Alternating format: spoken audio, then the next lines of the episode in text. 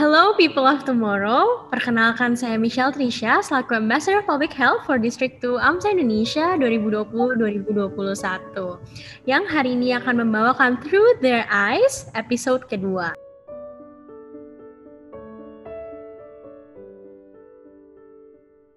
Mungkin sebelum itu mungkin Pak Bram dan Ade Syamil boleh nih perkenalan dulu ataupun menyapa penonton-penonton Through Their Eyes. Assalamualaikum warahmatullahi wabarakatuh. Uh, salam untuk semuanya. Uh, saya Bram, lengkapnya Sri Adi Bramastia. Saya ayah dari Samil Solahudin. Ini di sebelah saya, Samil Solahudin. Uh, Samil ini anak kedua dari dua bersaudara. Kakaknya Syamil, Sarah Kamila, dia kelas 11 sekarang. Samil sekarang itu kelas 8. Ya, jadi antara kakak beradik ini selisih tiga tahun dan kita tinggal di uh, Tangerang ya. Di Tangerang nggak jauh dari Jakarta ya. Ya sekitaran Jakarta. Ya mungkin itu ya Mbak perkenalannya. Kalau ibunya Syamil itu profesinya apoteker. Dia apa namanya master uh, farmasi klinis ya di rumah sakit uh, pemerintah DKI Jakarta. Waduh, terima kasih nih mungkin Pak Abram buat perkenalannya. Mungkin Syamil mau kenalan dulu nggak nih? Mungkin Syamil bisa, bisa kasih tahu hobi Syamil ngapain atau suka apa nih? Atau masih malu-malu?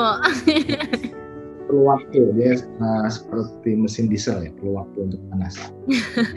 Oke deh, mungkin uh, terima kasih Pak Bram buat perkenalannya. Mungkin kita lanjut ya Pak uh, ke pertanyaan pertama dulu nih. Mungkin uh, Pak Bram boleh nih menceritakan mungkin uh, cerita hidupnya Syamil nih yang pasti kan pasti sangat menginspiratif dan juga pasti sangat keren. Mungkin Pak Bram bisa ceritain awal mulanya, mungkin uh, terdiagnosa sampai saat ini gitu. Uh, baik uh, teman-teman semua, uh, Samil Solahudin, anak kami yang kedua, lahir 16 November 2007 di Jakarta. Uh, Syamil sejak lahir uh, memang uh, melalui uh, persalinan sesar dan sempat pada awal uh, lahir itu uh, harus dirawat NICU ya di NICU karena uh, apa namanya uh, kuning ya. Uh, jadi uh, harus menjalani uh, transfusi dan terapi di awal-awal tapi setelah itu uh, sambil tumbuh jadi anak yang sehat. Uh, lucu ya terus kemudian juga Eh, apa namanya pertumbuhan fisiknya di atas rata-rata. Termasuk juga uh, perkembangan intelektualnya ya. Uh, alhamdulillah Samil bisa mengikuti pelajaran sekolahnya dengan baik. Dan kita sebutnya kalau sekarang itu anugerah ya. Sambil dikasih anugerah leukemia limfoblastik akut itu tahun 2013 jadi awalnya kita dapat pemeriksaan hasil darah itu tanggal 21 Januari 2013 saya masih ingat angkanya itu jadi HB-nya 4,5 trombositnya itu 35.000 leukositnya 20,6 eh, kita sudah H2C ya. Karena sebelumnya Hamil Samil ketika sekolah TK itu dia pulang ada lebam tuh di kaki ya. Kita kan nggak berpikir jauh ya saya pikir apa kepentok atau jatuh gitu ya terus kemudian besoknya ada di tangan. Ya. terus badannya kelihatan makin putih kelihatan pucat. Terus kemudian panas uh, keluhan kakinya sakit dan seterusnya tulang-tulangnya sakit gitu ya. Uh, akhirnya kita bawa ke dokter yang menangani dia sejak lahir. Uh, dokter mendiagnosa khawatirnya itu tiga. Uh, pertama itu uh, ane anemia ya. Anemia apa namanya? Uh, aplastik terus kemudian DSS, Dingus Shock Syndrome, atau yang terakhir itu leukemia. Nah, itu berharap de, uh, demam berdarah aja deh yang paling ringan gitu ya. Dan ketika kita baca hasil lab, terus kemudian diminta pemeriksaan darah tepi, baru keluar tanggal 22 uh, eh, Januari 2013, uh, dokter menyimpulkan leukemia lymphoblastik akut ALL L1 dan kemudian dirujuklah ke rumah sakit kanker Darmais ya. Semula di rumah sakit umum uh, Cengkareng kemudian dirujuk ke rumah sakit uh, Darmais dan waktu itu waktu baca pertama itu saya itu shock banget ya. Uh, apa merasa uh, seperti kesambar petir gitu kali ya. Uh, sebuah kondisi yang nggak kita nggak kebayang. Karena memang uh, kita juga nggak pernah memperhatikan tentang uh, silsilah keluarga ya uh, tentang riwayat penyakit keluarga gitu ya. Meskipun kanker tidak diturunkan tapi ada faktor genetika yang mungkin jadi punya pengaruh di situ. Nah singkatnya kemudian dalam kondisi panik ya stres ya apa namanya agak uh, kita agak khawatir khawatir sekali bahkan. Saya malah dua hari saya nggak bisa tidur terus kemudian uh, eh, BMP sebagai finalnya di BMP itu kita masih berharap pemeriksaan darah tepinya salah dan ternyata uh, hasil pemeriksaannya keluar di Darmais itu tanggal 25 Januari 2013 dan dikuatkan uh, diagnosanya bahwa Samil uh, didiagnosa leukemia limfoblastik akut uh, ALL L1 uh, resiko tinggi. Uh, kenapa resiko tinggi? Saya tanya dokternya uh, karena dalam uh, leukemia phenotype-nya itu uh, di CD markernya itu ada uh, ada ada uh, marker pada CD13 dan CD33. Jadi dia masuknya belly nets tapi dia uh, resiko tinggi karena ada marker yang bisa me, apa bisa ada kemungkinan ke arah AML gitu kan. Maka dari itu saya harus menerima keadaan uh, terus kemudian uh, belajar cepat uh, berusaha menyesuaikan diri ya. Apa yang harusnya dilakukan dan apa yang sebaiknya dilakukan itu pertanyaan-pertanyaan yang memang uh, harus saya cari jawabannya dengan cepat. Makanya kemudian kita sama-sama belajar cepat gitu tentang semua hal uh, yang terkait dengan informasi tentang uh, leukemia ini dan berapa kemungkinan sembuhnya, bagaimana prognosisnya dan seterusnya. Dan upaya-upaya uh, selanjutnya adalah upaya perjuangan. Hari ini tuh hari ke 2945 perjalanan Samil sejak tanggal 25 Januari 2013 ini hampir 3000 hari nih kita berjuang. Dan ya apa namanya alhamdulillah dia bisa survive nih sebenarnya hari ini. Dan eh, karena dia harus menjalani pengobatan kemoterapi lebih dari dua setengah tahun maka kemudian kita memutusin untuk homeschooling sekolahnya. Jadi dia setelah dia kan didiagnosa leukemia itu empat bulan menjelang lulus TK uh, uh, jadi uh, sekolahnya berbaik hati tetap dinyatakan lulus dan tetap diberikan ijazah gitu ya. Uh, terus selanjutnya kita ini kita homeschooling sampai dengan hari ini.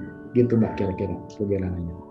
Wow, udah hampir 3000 hari. Keren banget ya Syamil, udah bisa sampai sekarang loh. Keren, mantap. Terus uh, mungkin uh, Pak Bram, aku mau tanya lagi nih mengenai tadi Pak Bram udah sempat cerita mengenai diagnosis awalnya dan perasaan mungkin Pak Bram saat itu. Mungkin uh, mau tanya sih, mungkin Pak Bram waktu itu ngasih tahu Syamilnya kayak gimana? Karena kan Syamil waktu itu masih TK ya artinya masih masih sangat kecil, di mana mungkin belum ngerti uh, apa itu kanker, apa itu penyakit yang dia derita. Mungkin gimana nih Pak Syamil uh, kasih tahu dia atau apa Pak Syamil nggak kasih tahu atau mungkin dia tahu sendiri atau gimana gitu? Jadi Syamil itu di diagnosis itu usianya lima tahun dua bulan sembilan hari pada saat itu. Jadi eh, saya sampai ingat karena semua hal yang hal-hal yang dramatik yang terjadi dalam hidup kita tuh nggak akan pernah kita bisa lupa ya. Tapi itu pelajaran yang penting.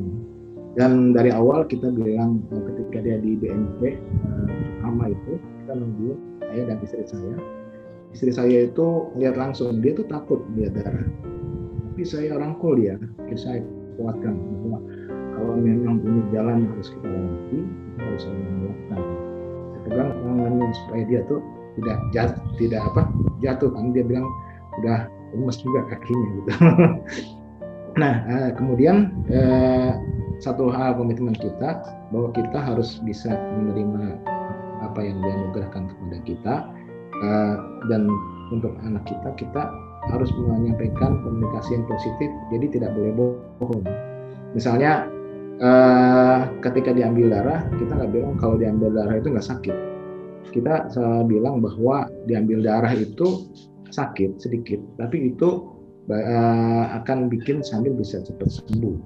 Kalau Samil uh, lebih rileks ya bisa menerima tindakan yang diberikan ya, kooperatif gitu ya mau insya Allah bisa cepat sembuh gitu dan pengobatannya jadi lebih mudah dan kita jelasin bahwa dari awal bahwa uh, kamu ini uh, sedang dikasih kita dikasih cobaan kamu tuh kena uh, kanker ya. Apa itu ya kanker? Usia lima tahun kan dia belum juga bisa baca ya. Akhirnya kita jelasin bahwa kanker itu uh, apa uh, penyakit di darah ya yang terjadi karena memang itu udah takdir yang harus kita hadapi gitu. Dan penyakit ini bisa sembuh uh, cuma memang kita harus sama-sama berjuang. Jadi dari awal kita nggak uh, pernah uh, bohong pertama yang kedua juga nggak pernah bicara hal yang negatif di hadapan anak. Ya meskipun waktu itu dia mungkin nggak belum terlalu mungkin kebanyakan orang berpikir kalau anak usia lima tahun itu belum begitu ngerti kali ya kalau bicara penyakit di hadapannya. Tapi kita berpendapat sebaliknya bahwa uh, walau bagaimanapun anak itu bisa merekam bisa menangkap suasana hati kedua orang tuanya orang yang terdekat dengan dia sehingga kita berusaha untuk uh, bicara yang selalu positif, berpikir positif dan bertindak positif. Dan kita sampaikan uh, sambil terus kemudian saya juga kenal beberapa orang yang sembuh dari leukemia. Akhirnya saya telepon teman-teman saya itu, tolong bawa anak ini ke Darmais ya, uh, biar bisa ngobrol deh sama Samil gitu. Terus dia datang, terus kita lihat ini sama nih sama kamu nih, dia kena leukemia juga dan dia bisa sembuh.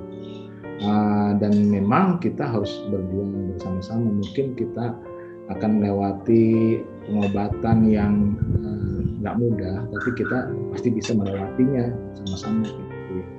dan memang kan pengobatannya itu ya memang berat ya untuk anak usia lima tahun ya.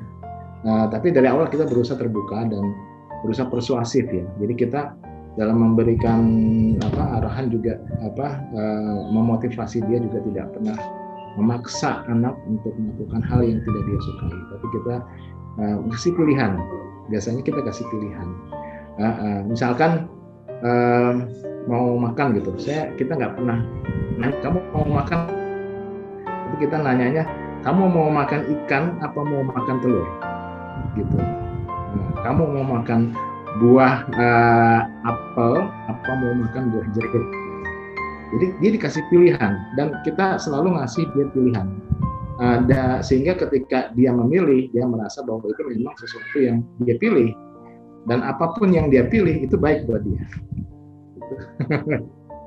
Wah, gitu tipsnya keren banget sih Pak Bram di mana emang sebagai orang tua harus benar-benar open juga kepada anak walaupun anaknya masih kecil. Terus yang tadi soal Pak Bram kasih pilihan dan pilihannya dua-duanya baik dan biarkan anaknya memilih itu benar-benar kayak tipsnya oke banget sih Pak untuk orang tua orang tua lain ya Pak ataupun untuk uh, orang-orang lain yang membutuhkan juga tetap dikasih pilihan tapi dua-dua pilihannya baik tapi anaknya juga punya rasa kalau mereka itu ada hak buat memilih sehingga mereka makannya ataupun melakukan kegiatannya pun jadi lebih enjoy karena itu pilihan mereka gitu ya Pak ya.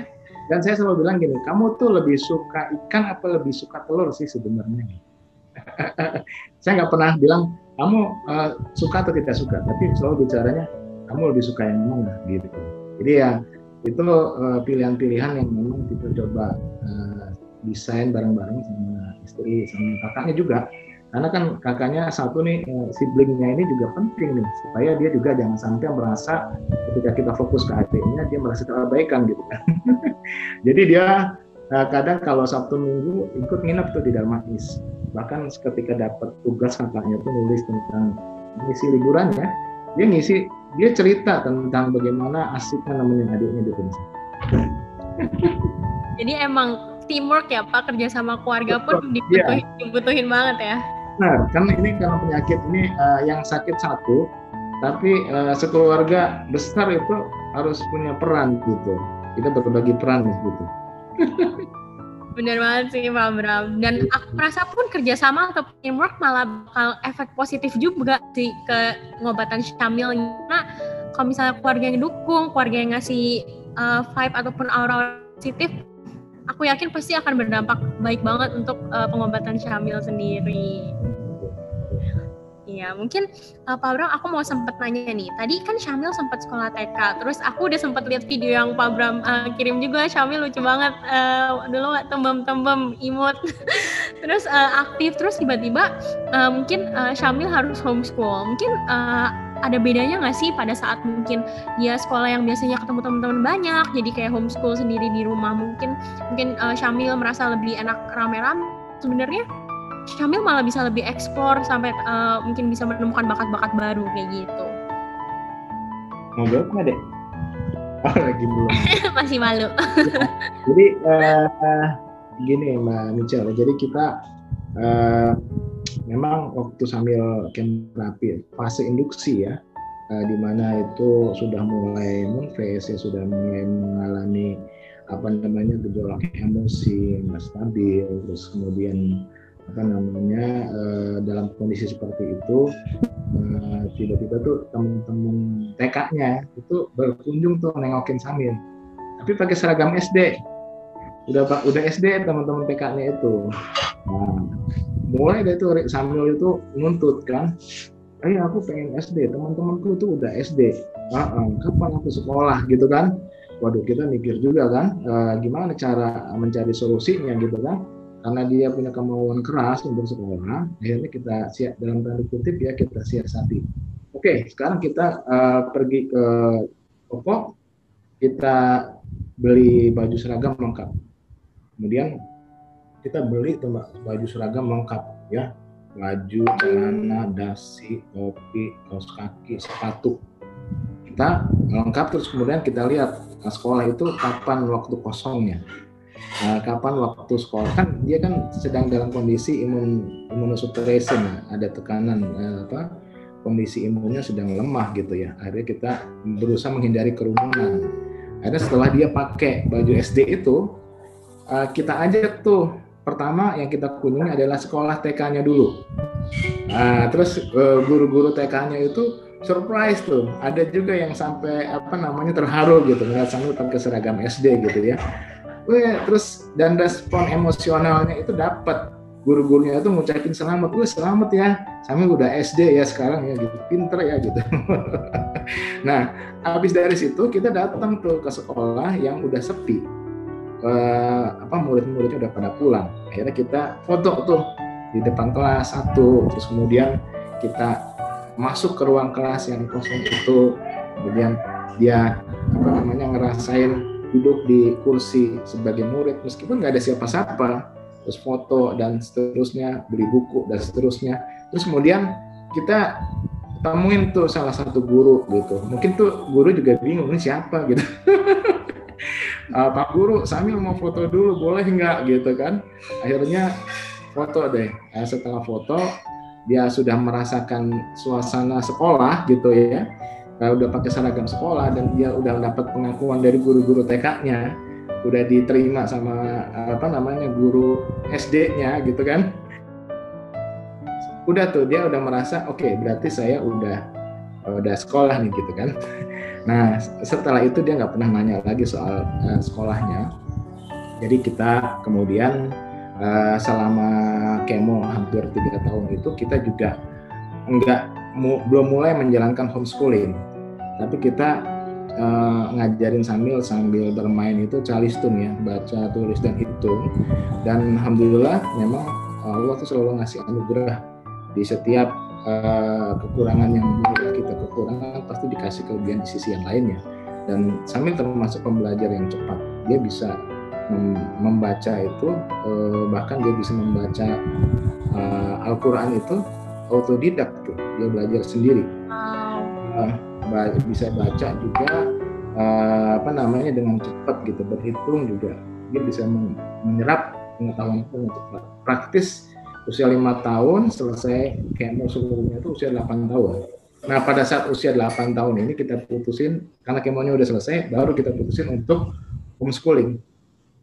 Nah ketika masuk uh, fase homeschooling ini uh, langsung placement test kan sama sekolahnya karena kita homeschoolingnya bukan homeschooling mandiri tapi homeschooling yang diselenggarakan oleh uh, sebuah lembaga pendidikan gitu ya. Akhirnya dia placement test ya. Dia tes kelas 1 dia bisa. Kelas 2 dia bisa. Kelas 3 dia bisa. Akhirnya dia langsung masuk ke kelas 4 jadi dia lompatin tiga kelas tuh langsung masuk ke kelas 4 jadi usia 8 sampai 9 tahun itu dia kelas 4 ya. Kelas 4 terus gurunya datang hampir setiap hari berganti-ganti ya guru berbagai macam. Uh, terus akhirnya uh, dia naik kelas 5 terus kelas 6 itu ikut ujian di sekolah ininya pengampunya ya. Dia ikut ujian sekolah pengampunya dan alhamdulillah lulus di SD dapat ijazah dapat rapot juga gitu terus ya, ayo kita, terus ya alhamdulillah demikian uh, Mbak Mitchell jadi kita, dia bisa meningkat uh, waktu belajarnya sendiri uh, tidak melalui fase kelas 1, 2, 3 tapi langsung ke kelas 4 karena memang syarat ujian SD itu rapot kelas 4, 5, dan 6 Uh, jadi dia langsung kelas 4, kelas 5, kelas 6 gitu ya. Tapi kita nggak maksain juga sih. Tapi ternyata dia bisa ngikutin. Nah, terus kemudian masuk SMP ya. Masuk SMP kita putusin untuk melanjutin homeschooling. Plus kita coba mencari uh, bakat minatnya. Dan dia tertarik banget sama uh, apa namanya YouTube ya. Uh, tertarik dengan dunia animasi gitu ya. Akhirnya kita undang lah tuh gurunya yang ngajarin komputer ngajarin animasi dan lain-lain gitu. Dan dia memang sudah merasa enjoy ya dengan dengan skill tambahannya ini ya. Eh, tentunya yang sekolah umum juga tetap jalan sih. Eh, mungkin nanti SMA kita akan coba masuk ke sekolah reguler kali ya. Setelah kita pastikan semuanya aman ya. aman. Aku yakin Syamil pasti bisa sih. Dengar dari cerita Pak Bram kayak Syamil oke okay banget nih, keren. mungkin Syamil mau ngomong gak nih mau kasih tahu gak nih mungkin buat adik-adik di luar sana biar pinter atau enggak biar bisa kayak Syamil nih bisa tiba-tiba loncat langsung ke kelas 4 mana ya oh dia masih itu kan oke itu masih malu ya. Diwakilin ayahnya deh yang penting dia hadir nih. Dia nyimak sendiri ya. Oke tapi uh, berarti Pak Bram benar-benar memfasilitasi juga ya Pak. Berarti emang orang tua pun harus uh, benar-benar memfasilitasi agar potensi anak-anaknya juga bisa tercapai dengan baik. Betul Mbak, karena memang kita harus mendidik anak kita untuk masa depannya dia. Jadi kita tidak bisa mendidik anak kita seperti dulu kita dididik kan. Ya kita harus mengimprove itu, makanya kemudian kita coba untuk ini ya untuk melakukan pendekatan-pendekatan sampai saya juga belajar banyak hal tentang disiplin ilmu termasuk saya belajar tentang ilmu-ilmu kedokteran onkologi, hematologi, biologi molekuler, terus kemudian psikologi, uh, farmasi klinis, terus kemudian saya belajar tentang neuroscience gitu ya, NLP ya dan sebagainya karena memang uh, kita berpikir bahwa kanker ini kan sistemik, balik pengobatan juga harus dilakukan secara sistemik ya. Uh, dan kita, saya sampaikan ke dokter sih waktu itu. Uh, Oke okay, kita bicara prognosis, oke okay, kita bicara peluang, kita bicara harapan gitu ya. Uh, akhirnya kan saya pikir mungkin harus kita improve ya uh, pendekatan pengobatan yang sifatnya holistik. Makanya kita ber, uh, saya banyak belajar ya boleh dibilang teman-teman tuh ngelihat saya belajar tuh uh, sampai orang tuh ini kamu tuh bukan dokter tapi kamu belajar buku-buku yang berat semuanya itu bahkan saya itu baca tuh sampai apa ya sampai saya tuh ketiduran karena nggak ngerti apa yang saya baca dalam tidur itu saya ngimpi baca apa yang saya baca. Namun saya nggak ngerti apa maksudnya gitu kan. Jadi kan kita mencoba mencari tahu akar masalah dari cancer itu apa gitu. Oke ada masalah DNA, oke masalah sel, oke masalah sel itu apa masalahnya. Akhirnya saya baca salah satunya adalah kemungkinan ada masalah di mitokondria nih terkait dengan adenosin yang menjadi sumber sel energi sel itu. Dan kalau kita lihat eh, apa namanya pemeriksaan PET scan itu eh, memperlihatkan bahwa eh, pasien itu dikasih uh, itu kan glukos ya, glukos ya, dioksiglukos itu ya untuk uh, pencitraan ketika dilakukan PET scan di mana yang mm, banyak komuni apa banyak sinar-sinar terang itu sel kankernya berkumpul di situ. Artinya sel kanker itu perlu glukosa untuk bisa eksis, bisa membelah dengan cepat dan berkembang dengan cepat akhirnya kemudian kita berpikir berarti ini harus ada pendekatan pengobatan yang sifatnya uh, tidak hanya supportif, supportif tapi juga komplementari. Berarti harus ada upaya melakukan metabolik terapi gitu ya. Selain juga hal-hal yang lain. Makanya kemudian kita putusin sambil untuk ikut program ketogenik. Meskipun kata dokter, Bapak ini nambah-nambahin nambah-nambahin sesuatu yang tidak ada dalam konteks ya, apa namanya penanganan anak kanker gitu. Saya sampai meriksa limfosit subset ya. CD4, CD8, CD56, natural killer cell sambil itu kita periksa gitu. Jadi saya pengen belajar beneran.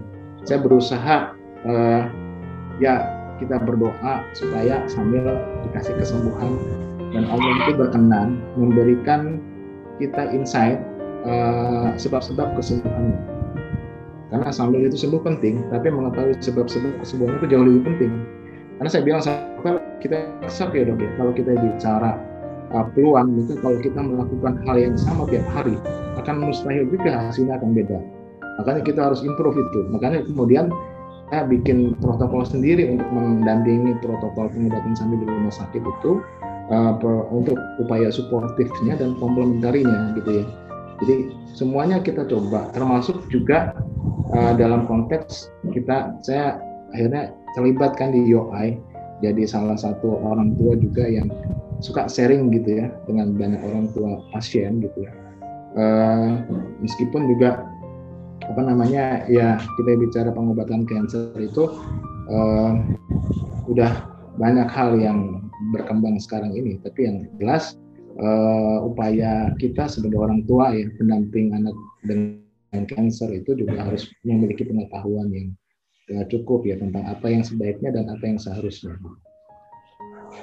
Wah keren banget sih Pak Bram. Jadi uh, dengan Syamil pun kena cancer, banyak hal banget yang bisa Pak Bram pelajari juga ya Pak dari cancer yang diderita Syamil sendiri. Dan itu menurut aku bisa dampak positif banget buat orang-orang lain karena Pak Bram bisa share ilmu, nah, membantu juga sih cancer sendiri. Ya, harapannya begitu mbak. Iya, Dan seperti hal yang saya pelajari daripada survivor itu kan saya akhirnya sering uh, ini kan melakukan riset kecil-kecilan kan. Pas saya coba komparasi, studi komparasi dengan metode metodologi ilmiah sederhana ya. Misalnya uh, ada pasien A dengan pasien B, ini sama-sama sembuh. Apa yang dilakukan? Uh, habitnya apa? Apa yang sama, apa yang beda? Terus kemudian ada pasien C dan pasien D. Misalkan yang sama-sama mungkin pengobatannya tidak berhasil. Apa yang sama dan apa yang beda. Terus saya bandingkan antara yang berhasil dengan yang tidak berhasil. Apa kebiasaannya? Nah, bagaimana? Nah, akhirnya saya bisa ambil kesimpulan bahwa uh, faktor uh, apa namanya psikologis itu memberikan uh, kontribusi yang sangat besar terhadap proses kesembuhan. Karena kalau menyangkut masalah pengobatan kita tinggal ngikutin protokol yang sudah ada. Tapi ketika orang tidak bisa mengelola emosinya, tidak bisa mengelola psikologinya, ya itu akan bisa berakibat uh, sebaliknya. Mungkin pengobatannya juga perlu waktu yang lebih lama. Saya dulu sering tanya sih, Mbak Mica, ayah aku ini kapan sembuhnya? Akhirnya saya kan nggak boleh bohong juga ya, saya harus menjawab faktual. Akhirnya saya bilang, sekarang itu kamu udah sehat, kalau kamu jaga kesehatanmu, kamu itu sembuh. Saya nggak bicara bahwa setelah kemoterapi ini ada lima tahun lagi fase remisi komplit yang harus dipertahankan gitu kan. Alhamdulillah kemarin dia udah lewati lima tahun pertama fase remisi komplit pasca kemoterapi. Amin. Semoga Syamil tetap bisa sehat. Amin, amin, amin. Mbak Michelle, satu hal lagi yang mungkin dari para survivor bahwa dalam kondisi kita, kita mengalami kesulitan, ternyata memang kita harus bisa juga memberikan kontribusi kita pada yang lain. Kita tetap harus bisa berbagi dengan apa yang kita miliki. Dan itu kita jadikan habit buat saya juga. makanya di rumah sakit itu dia suka berbagi sama teman-temannya layanannya kadang dikasih ke temennya terus dia suka berbagi makanan dan sebagainya jadi berbagi itu membuat uh, apa uh, emosi kita itu positif gitu ya. Dan kita tuh bahagia. Dan bahagia itu penting uh, untuk bisa mendapatkan kesembuhan. Jadi uh, dengan kita berbagi sepenuh hati itu uh, kebahagiaan sejati itu bisa kita rasakan gitu. Dan itu kita lakukan bareng-bareng. Saya ya ibunya ibunya Samil kakaknya Samil dan masing-masing itu punya ini punya project sharing uh, apa sih yang mau dibagi ya? Apa sih yang bisa dibagi buat yang lain gitu ya? Dan itu uh, membuat kita juga lebih pandai bersyukur ya dalam semua kondisi ya. Dan uh, dengan berbagi itu ternyata kita bisa mendapatkan banyak hal. Jadi contoh kasusnya saya pernah itu misalnya ya uh, ada fase di mana dia harus menjalani masa maintenance kan. Salah satu obat yang diperlukan untuk masa maintenance itu dan langka itu adalah 6 MP atau mercaptopurine. Nah, itu uh, waktu itu kita punya uh, dan MTX ya, metronidazole ya. Itu kita punya uh, beberapa butir, 20 butir gitu ya. Terus kemudian ada yang perlu tuh. Saya bilang sama istri, kita kasih aja ya. Uh, berapa kita kasih? Kita kasih semuanya aja gitu. Lu nanti kalau anak kita perlu gimana gitu. Tapi di situlah pembuktiannya tuh. Kita kasih semuanya obat itu dan betul ketika sambil perlu obat itu nggak ada. Di rumah sakit nggak ada, di dalam mes nggak ada, susah nyarinya. Akhirnya saya cari kontaknya sampai ketemu suppliernya. Dan saya janjian waktu itu obat itu ternyata dia perlu 40 butir. Uh, kita janjian sama suppliernya itu untuk kita beli. Harganya kalau kurang lebih 2 juta ya. Dan saya udah bawa dananya tuh itu seperti cerita sinetron tuh. Gak ketemu mbak. Saya datang ke Darmais suppliernya belum datang. Terus saya keluar suppliernya datang. Saya balik ke Darmais suppliernya keluar gitu. Jadi sehari itu nggak ketemu tuh. Saya tuh akhirnya saya sholat terus saya pikir ini Allah tuh mau ngasih apa ya di balik ini semua ya?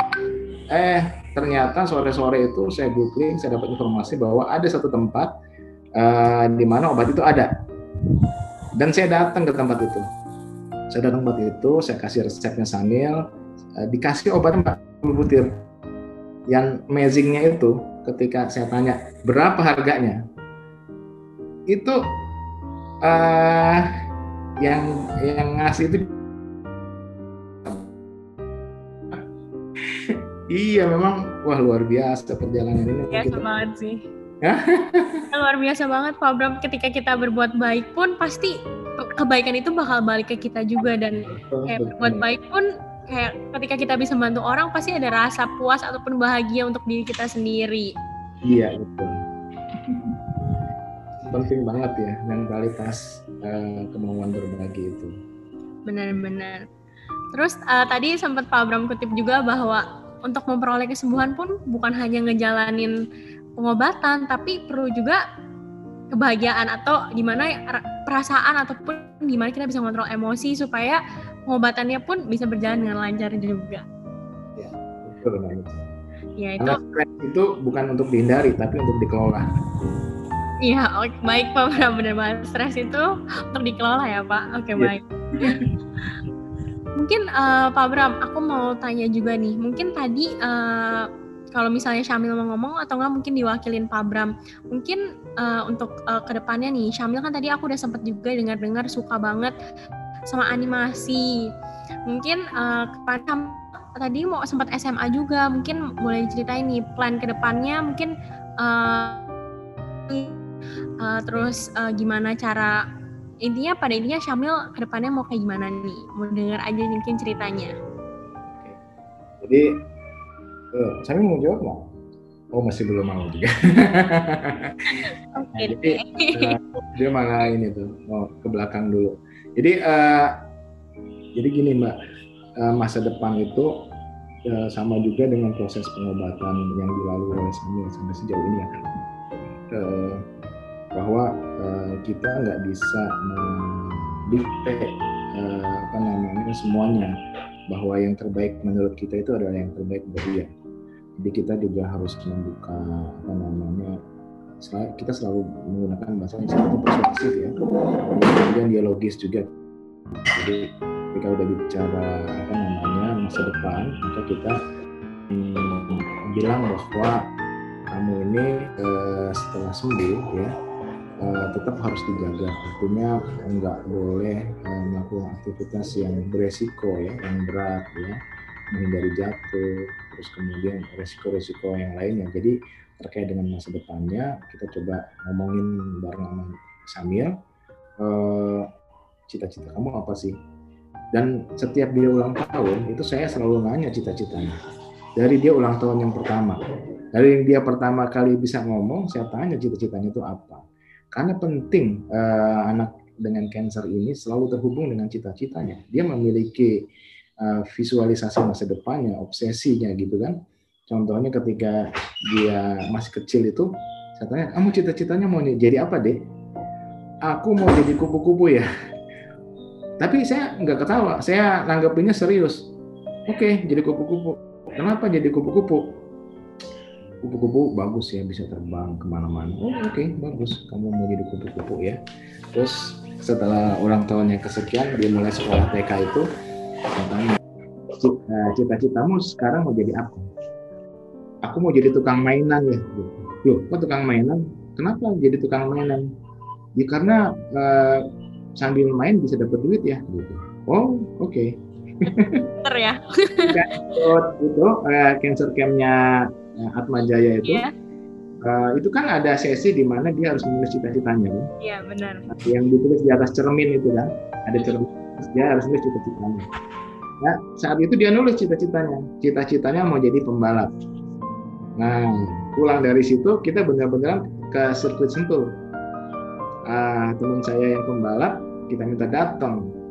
Ah, ah, ayo kita. Jadi uh, setiap dia punya hal yang positif ya, selalu kita dukung, kita kasih support. Jadi hal-hal yang uh, ya lucu, hal-hal yang unik gitu, kita menanggapinya itu dengan uh, serius ya dan tentunya uh, barangkali inilah uh, caranya dia menyampaikan uh, apa namanya keinginannya. Nah terakhir ini dia cita-citanya itu pengen jadi youtuber.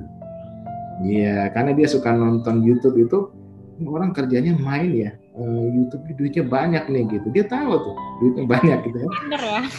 iya. Makanya terus dia beli nih mbak nih kayak kayak gini gitu kan. Oh, headphone. Iya, yang ada mic-nya gitu. Terus dia belajar, dia minta kompi, uh, laptop yang deep-nya lebih uh, memorinya lebih uh, besar ya. Yang memungkinkan dia untuk melakukan editing video uh, mem bahkan membuat film animasi. Nanti saya kasih deh film boleh boleh boleh. Mau ditonton. Dan ketika dia pertama kali belajar editing tuh dia ini belajar menghilangkan benda-benda yang ada di video itu ya jadi dia habis nonton film Thanos gitu ya Avenger gitu ya nah, di mana sebagian menghilang maka dia buat tuh benda-benda di sekitarnya itu menghilang satu persatu. Benar banget. Oh, iya. banget Syamil. Aku aja nggak bisa loh bang ngeditnya. iya, saya juga nggak tahu, saya juga nggak bisa tuh ya.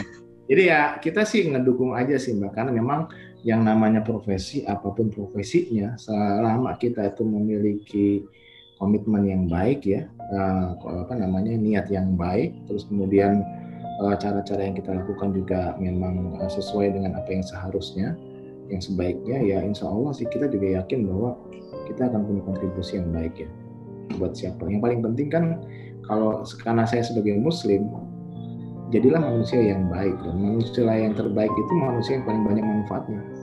Sebagai apa pun dia gitu ya.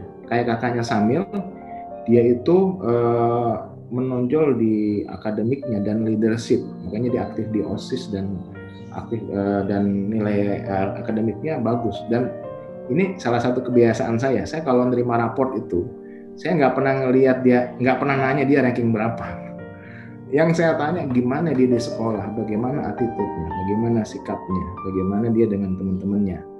Uh, bagaimana akhlaknya? Itu penting lebih penting daripada uh, apa namanya nilai gitu kan? Uh, dan uniknya kakaknya Samil itu hasil uh, pem, apa namanya nilai-nilainya itu dia bisa masuk ke uh, apa namanya uh, eksak ya. Tapi dia tapi dia malah memilih ke uh, sosial karena dia punya bakat di bidang bahasa. Dia sekarang lagi belajar bahasa Inggris bahasa Cina dan bahasa Korea. Wow.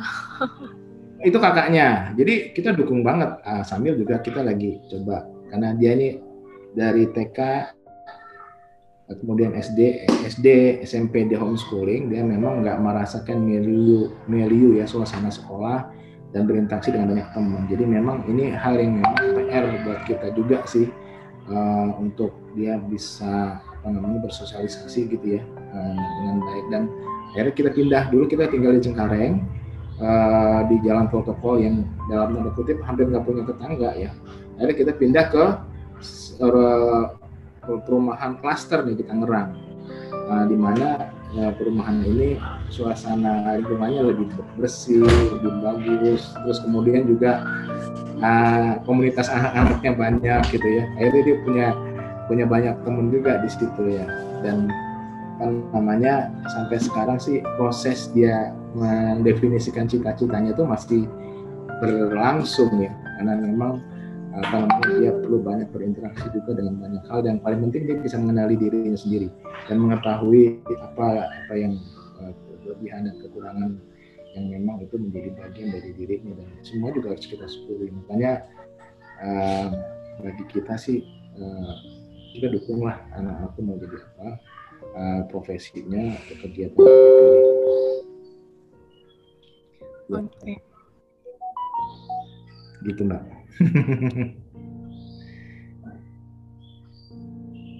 dan keluarga benar-benar nge-support Syamil full gitu kayak semua yang uh, Syamil perlu itu pun disediain ya Pak. Semampu ya. Iya, semampu kita kita sediain gitu ya. Apa yang menjadi ininya obsesinya gitu ya, keinginannya gitu ya meskipun udah pasti sih nggak semua keinginan harus kita penuhi karena memang ada beberapa hal juga yang perhatikan terutama yang kita perhatikan terkait dengan usia ya tumbuh kembangnya terus kemudian juga yang sekarang agak sulit kan mengontrol aktivitas sosial media kan ya. Karena memang uh, sudah sangat deras nih informasi bahkan uh, tidak hanya sosial media dengan teman-temannya termasuk juga uh, apa namanya YouTube dan lain sebagainya. Ini kita nggak bisa melarang dengan batasan-batasan takut tapi kita coba kasih uh, pengertian tentang rambu-rambu yang yang harus harus diperhatikan gitu ya sih sebenarnya kita terus belajar sih dan pastilah uh, setiap tahun kita juga melakukan evaluasi ya dalam konteks kita uh, mengembangkan konsep parenting khusus buat kita sendiri gitu ya gimana sih sebenarnya uh, karena Samil ini ini bukan hanya anak laki-laki satu-satunya Mbak. Dia cucu laki-laki satu-satunya dari keluarga besar saya. Jadi memang harapan kita cukup besar untuk dia bisa namanya sembuh, dia bisa memiliki aktivitas yang baik dan kemudian dia bisa menata kehidupannya ke depan dan punya keturunan yang baik juga yang bisa melanjutkan ya keluarga besar kita ya supaya tetap memiliki apa namanya kelanjutan ya silsilah uh, yang baik gitu. amin amin. Uh, aku yakin sih Pak Bram pasti Syamil uh, dengan dengar-dengar cerita Pak Bram kayak gini, aku yakin dia pasti jadi anak yang hebat nanti uh, in the future. Uh, mungkin Pak Bram sayang banget nih karena keterbatasan waktu. Mungkin ini mau pertanyaan terakhir nih. Uh, mungkin aku mau tanya nih, mungkin ada nggak sih pesan ataupun motivasi yang Pak Bram mau kasih untuk orang tua di luar sana untuk eh, masyarakat-masyarakat uh, ataupun untuk uh, mahasiswa kedokteran untuk uh, uh, kanker pada anak sendiri apa mungkin pesan yang mau Pak Bram sampaikan gitu ya baik uh, saya berpesan untuk diri saya sendiri sebenarnya bahwa kita kalau tagline yang selalu saya sampaikan kita hendaknya selalu berada di antara indahnya sabar dan bahagianya syukur.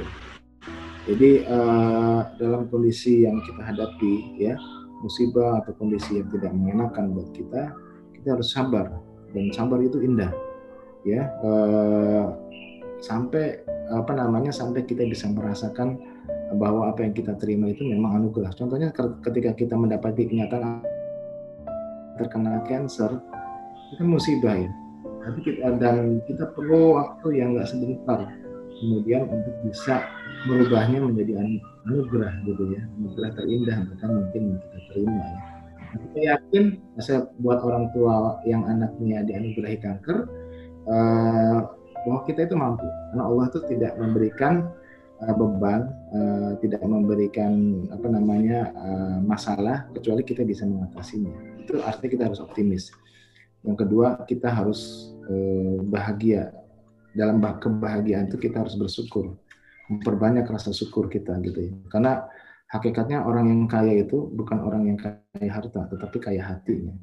Karena kadang orang uh, apa namanya selalu gelisah dengan apa yang belum dimiliki tapi dia uh, apa namanya uh, tidak memperhatikan atau uh, kurang memperhatikan apa yang sudah dimiliki untuk disyukuri gitu jadi memperbesar rasa syukur kita itu meningkatkan rasa sabar. Nah, ada orang tua bilang, Pak, bu, ini gimana? Saya itu berat banget ya. Iya sama, sama. Saya juga mengalami hal yang sama gitu ya. Uh, saya udah mulai nggak sabar. Saya mau nyerah nih Pak gitu ya. Ya kita kalau kita nggak yakin kita nggak sabar, bagaimana juga dengan anak kita? Kita harus kuatkan diri kita dengan sabar. Kemudian kita syukur semua yang ada gitu. Dan yang paling penting Eh, kita tetap harus bisa berkit dalam kondisi apa pun. Bahkan dalam kondisi tersulit yang kita hadapi ya eh, beberapa kali juga kita mengalami nyari kamar di rumah sakit itu sulit. Uh, tapi ketika ketika kita udah mau masuk dan ada orang yang anaknya baru terkena kanker yang sedang panik dan nggak dapat kamar, kita kasih kamarnya ke, ke mereka gitu ya. Uh, uh, dan itu saya bilang nanti Samil gimana? Saya bilang Samil kayak mau ditunda dua pekan pun nggak ada masalah. Insya Allah akan ada kebaikan setelah itu. Jadi apa pun yang bisa kita lakukan ya kita lakukan untuk menjadi lebih baik dari hari dari waktu ke waktu ya dari hari ke hari. Dan jangan pernah merasa bahwa uh, kita ini apa namanya orang yang paling sulit di dunia. Kadang-kadang begitu ya. Uh, karena dengan kita berbagi kita bisa melihat realitas bahwa ada yang lebih sulit dari kita. Dan tentunya eh, kebahagiaan itu betul-betul akan bisa kita rasakan dalam hati kalau kita bisa bersyukur mensyukuri eh, dengan berbagi sepenuh hati mungkin itu ya mbak ya, ya optimis ya terima kasih banget Pak Bram atas pesan dan juga mungkin motivasi ataupun reminder ya buat orang-orang untuk selalu bersyukur, untuk selalu optimis ya. karena pasti ada jalan. Uh, mungkin uh, mau ngucapin terima kasih kepada Pak Bram dan juga Syamil udah menyempatkan waktunya untuk bercerita, untuk sharing, untuk menginspirasi pendengar-pendengar Through Their Eyes episode 2 kali ini. Aku Michelle Trisha mewakili Indonesia mengucapkan terima kasih kepada Syamil sekali lagi dan juga kepada Yayasan Onkologi Anak Indonesia atas waktunya. Mungkin uh, teman-teman boleh banget nih yang uh, dengar podcast ini boleh bantu share karena kalian nggak tahu mungkin motivasi dan juga pesan-pesan ini bisa juga uh, penting untuk orang-orang uh, lainnya.